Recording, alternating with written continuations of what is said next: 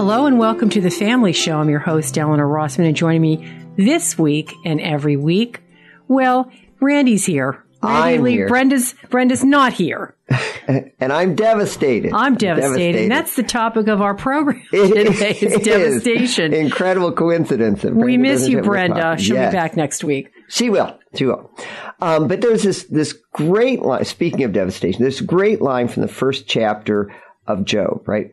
It's the first chapter, and Job has already lost his ten children, seven sons, three daughters, all killed um, in a storm.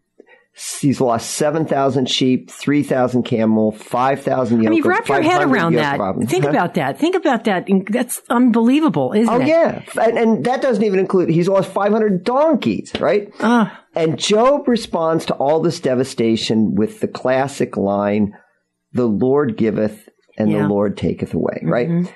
And may the name of the Lord be praised. And it, it's very easy to take this line seriously, Mm-hmm. right? Like this is the point. It, it's all God's anyway, right? God can be very random. We are pretty anonymous, obscured, invisible to him. We're pawns in this game. God plays with Satan. Job is this fascinating book because it goes on for like 42 chapters. Job and his friends prattle on back and forth for like 37 chapters, depending on how you count. And we just assume all this stuff made it into the Bible, so it must have merit. Mm-hmm. But when God finally cuts in, he says what can be translated as, who is this drooling sentences? Hmm. Right? Whoa. You wrap your, your head around that one. If, mm-hmm. if you're Job or one of his friends, you've got 10 chapters in the Bible Yeah. of what you think is your most profound wisdom. You're, you're feeling really good about yourself. And God cuts in and asks, who is hmm. this drooling sentences, right? Mm-hmm. The whole point of the book of Job, or at least one point, it's a pretty profound book, but, but one point is that all the stuff these guys are selling as wisdom in the eyes of God are 37 chapters of nonsense, including Job saying, the Lord giveth and the Lord taketh away, and let's praise him for his randomness. Um, I mean, what the heck? It was God's in the first place. If he wants to take it all back, you know, unbless us. Who are we to say? Right? I mean, we were dust and to dust we will return, right? All that. That's all nonsense, right? Yo, Job, you were dust, but God held you in his hand. God breathed life into you. Think maybe that changed something, right? Right? Um, one of the first things we learn in the book of Job is that God knows Job's name. God looks favorably on Job. Yeah. God, right? Um, God judges Job kindly. We get to the end of the book and, and yes, God giveth and taketh away, but God also taketh away, but then restoreth and restoreth better, Yeah. right? There, there's nothing haphazard in God. God is always purposeful. He's never wasteful. And his purpose is always to love his beloved, right? Mm-hmm. Sometimes God strips it all down to the foundation, down to the studs. But when he does, it doesn't mean that he has stopped loving us. And that's always the temptation, I think, is that when suffering comes, we think, some of us anyway, that God isn't there. That's exactly. Either he's not there or he's there and care. doesn't care. Yeah. Right, far, you know, off in the distance. Right. I was reading the book of Haggai last night. Right. Okay. Incredible book. Right. So the Jews in Judah in Jerusalem have been carried off to Babylon, enslaved for for seventy years. Right. Right. They finally get to return home. They return home and Jerusalem is just leveled. Their homes are gone, protective wall around the city. gone. Right. The temple, dwelling place of God, at one time the most impressive building in the world, gone. Right. Right. It's, it's Hiroshima, it's 9-11 all rolled into one. Mm-hmm. Total devastation. They managed to get homes built so they have a place to live, made some progress on the wall, haven't started on the temple. Right? Right. Why bother? Right? Nothing's working out. Why did they come back? They're always cold. They're always hungry. They're in a drought. Crops are failing again. Yeah. Right? God giveth, God taketh away. They failed. That's why they were exiled. That's why everything's been destroyed. Nothing can be fixed. There's no going home. So in the midst of all this hopelessness, God speaks to Haggai, right?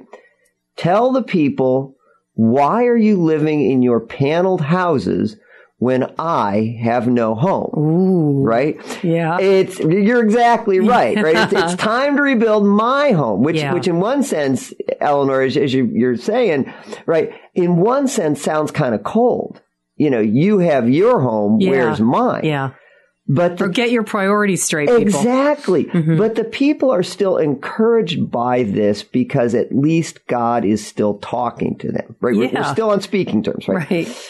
So they all resolved to go out to where the temple was to rebuild it, right? Rebuild being something of a misnomer because you can't really rebuild something that's totally gone. I don't know what you call it, but it's, it's completely gone, right? You can imagine what that's like for the people who had seen the temple in all its glory Yeah. right? Maybe we'll rebuild something, but it can never Right. be that, can never match that. right? You, you, you cannot imagine the temple, what it was like, right? But they get to work, they work for a month. After a month, they've still got nothing, hmm. Okay. right? Yeah. God has Haggai talk to the people again, right? So you've been working for a month. Looks like you got nothing, right? People are like, Lord, we've got nothing.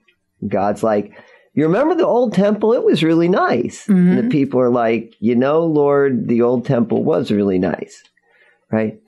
Now you've been working for a month, you got nothing, but the old temple, it was really nice. So far, the conversation is not going well, right? But then God says, keep working. My spirit will dwell in you.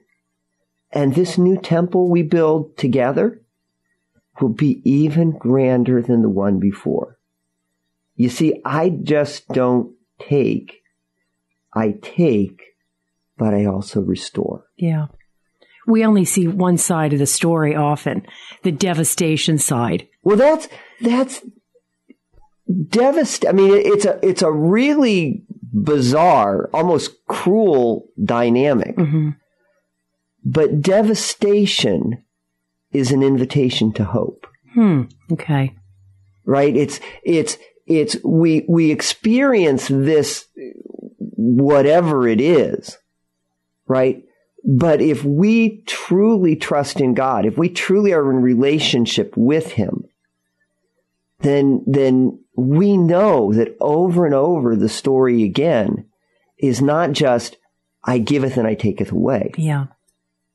but I may taketh away, but I always restore. It reminds me of some of the interviews I've seen on TV with uh, the victims in this Hurricane Ian. Mhm. And, you know, houses, some of them just flattened, just again, devastated.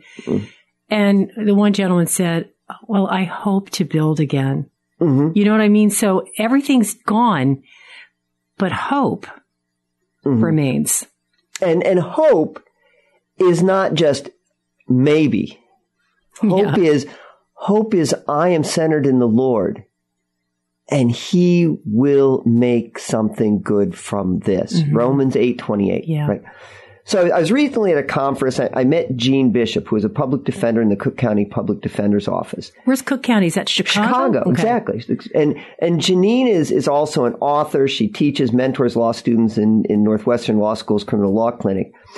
And Jeanne has this amazing story of being stripped down to the foundation, to the studs, God giving and taking away, but then restoring, right?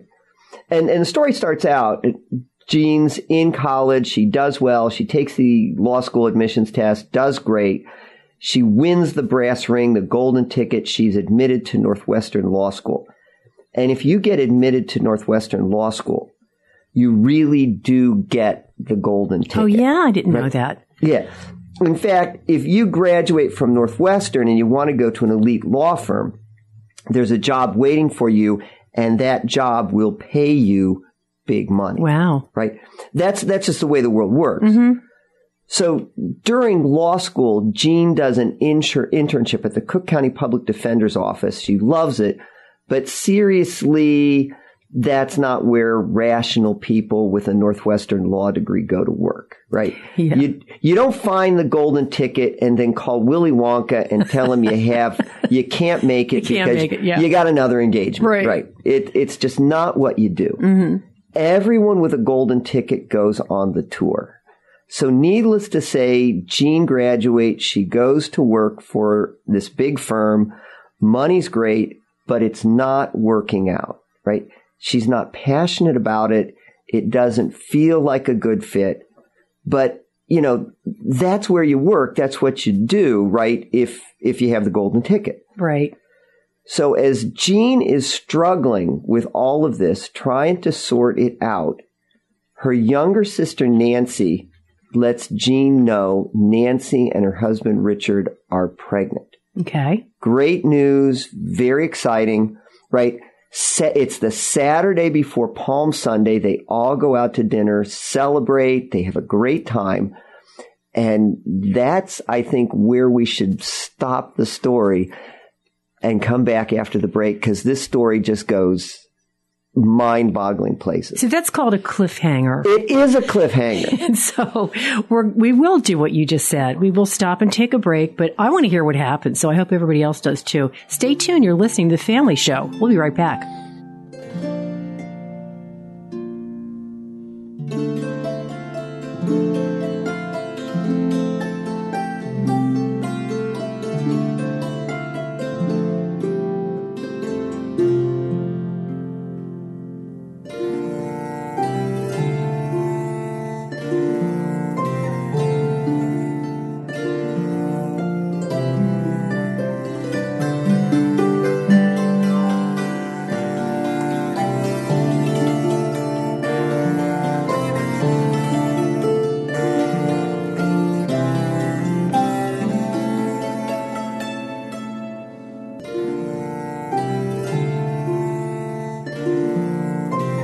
Back with a family show. Randy, you were talking in the first part of the show, and I can't wait to hear the rest of this about someone you met uh, at a conference. Jeanne Bishop, yeah. right? She's she's Cook County Public Defender, but at the time that we were in the story, she's um, she's working for a big law firm, making great money.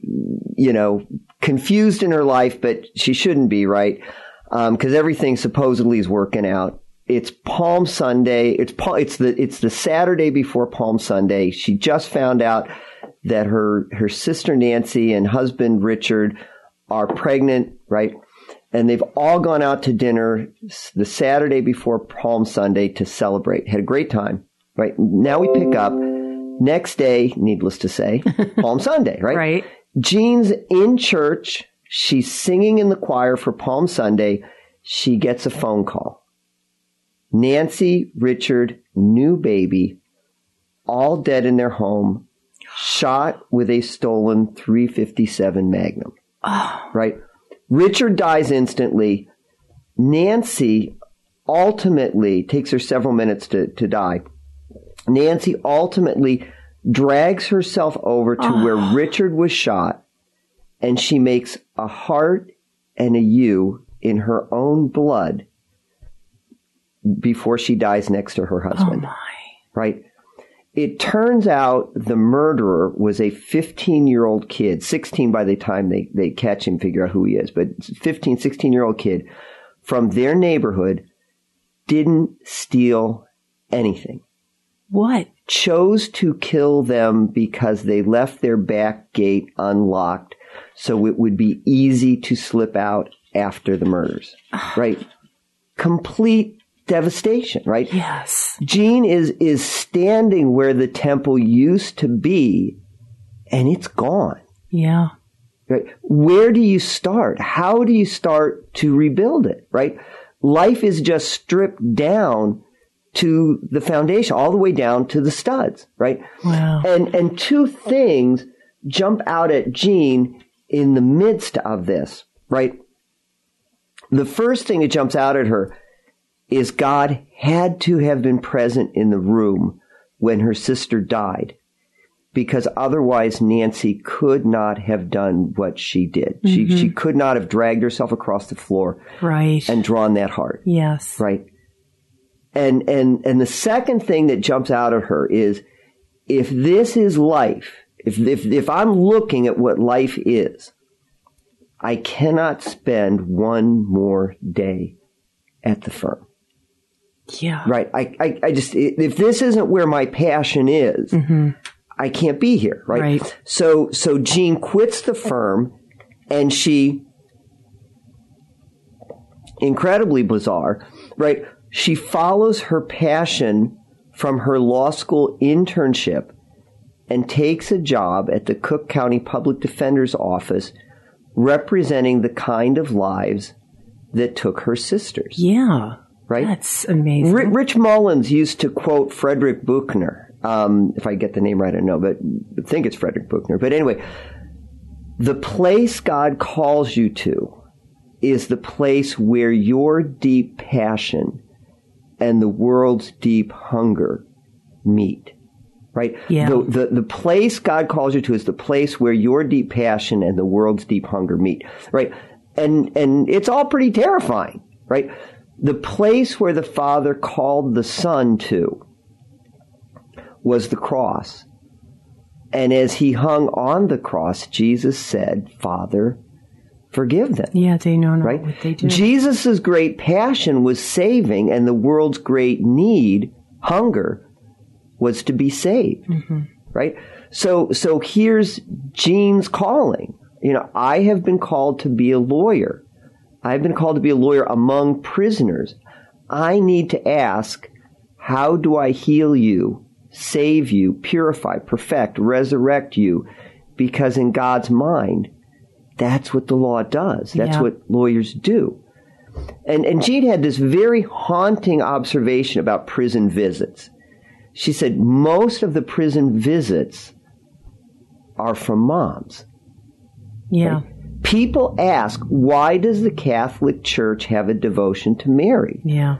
You know, I, mean, I think that's why, right? Mm-hmm. Because our mother is who visits us she does. Right. when we have put ourselves in prison, yeah. right? Yeah. You can count on mom to show up. Exact. You can count on mom to show up. All of this, by the way, is covered in Jeanne's two books, right? One is Change of Heart, Justice, Mercy, and Making Peace with My Sister's Killer, right? And Grace from the Rubble, right? And, and Jeanne points out that going to the PD's office was really just a step into the journey, right? She's, she's, you know, she's forgiven the killer, right? David Biro, right? And she's forgiven him for God and herself, but not for him, not for David. It's a very interesting Yeah. distinction, right?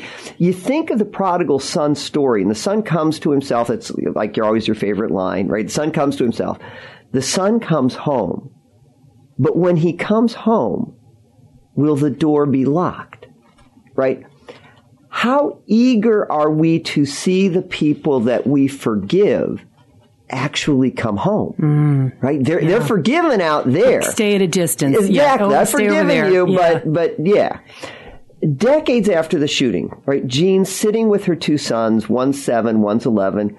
Their family's talking about the golden rule, and the seven-year-old asks, "What about the person who killed Aunt Nancy?" Yeah.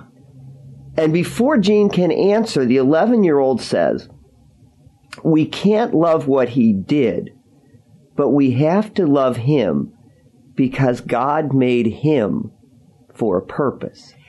Wow, pretty profound for an 11 year old. Well, unfortunately, it's your 11 year old, right? So have to think, where did I go wrong as a Right, parent, right? yeah. Right. Not a little too profound for most normal people. But anyway, Jeanne was like, I had always thought that the only thing big enough to pay for the life of my sister was a life sentence for the killer. Did she ever meet him? That's where we're going, right? sorry. but but now she says so she continues.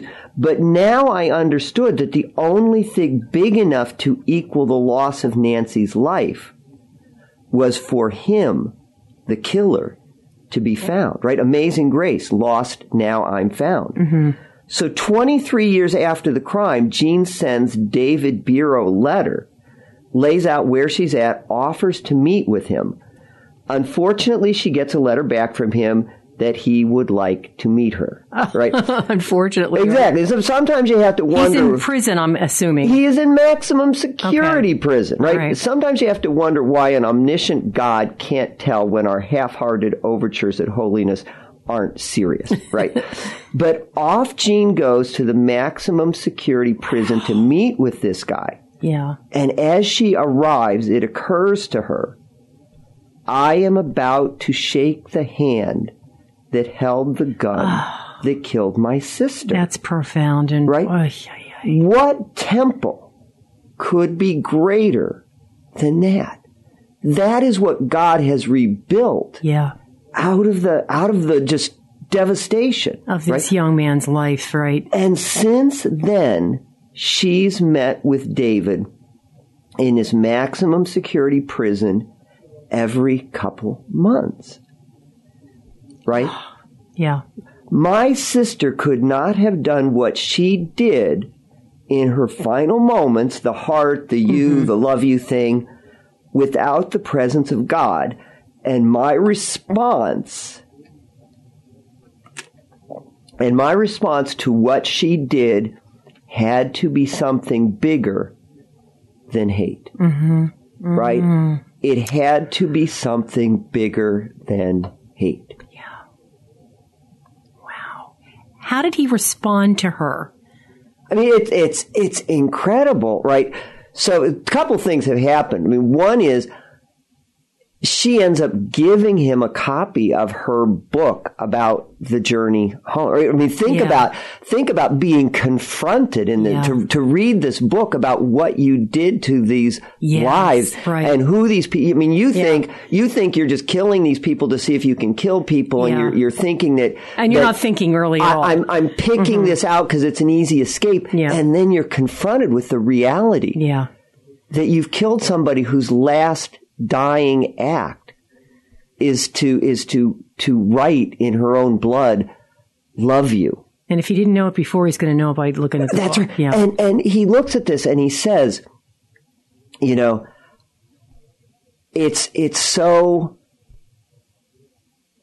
it's so painful to as I as I learn as I learn about as I learn This is about him talking. This is him talking. This is him. He he he, he talks to her. He learns about her. Like she'll come in and, and he'll go, "So what's going on with your family?" And she'll say, Mm-hmm. and he goes, "The more I learn about your family, yes. the more I know how much pain right. I caused." You know, in a way, it, it, it makes me think about uh, post abortion, women in post abortion, because a lot of times this is done at spur of the moment without much thought, without any, Yeah. you know, just in shock, whatever. And then later, when the truth starts coming to fruition, that's where the pain comes in, the recognition. Oh, sure. The the recognition, and also you're confronted with this recognition, this pain, and you think the door is not locked. You think the door is locked. Yes. I can't get that door open. I can't. And and one of the amazing. Not only does this guy read Jane's book, mm-hmm. But he's passing around all the guys in the max security prison, and they're reading it too, and they're coming up to her and they're saying, "Thank you for writing this book because if you've got the door open." yes. if the door to your heart, if the door to forgiveness is open after what happened to you and your family, mm-hmm. maybe I can come home too. wow. And that's what we got to remember. Just because there's devastation doesn't mean that God has stopped loving us. That door is still open. we can still come home. And look at the fruit of Yes. this Jeanne's. Is it Jeanne or Janine? I'm Yeah, sorry. Jeanne, Jeanne Bishop. Her, the fruit of her forgiveness and love and, and willingness to take a chance and step out in faith, really. Really? Not because feelings were there. I'm sure they weren't. But my goodness, you know, what she's done is allowed people who, like you said, the door was closed in their minds. What I've done is horrible and I don't really want to go there and I'm just going to die in this, you know. They all see the crack in the door. And, and, and Jeanne has been healed because she's been pulled into her passion. Right? Absolutely. What was I created for? I was created to be an instrument of healing by God. Don't give up hope, people. We're out of time, but we invite you to join us every Friday at 1230 on AM 720 for the Family Show. And keep us in your prayers. Thank you so much, Randy, for that beautiful story. Um, so for Brendan Randy Lee, I'm Eleanor Rossman, and we leave you with the beautiful sound of seasons.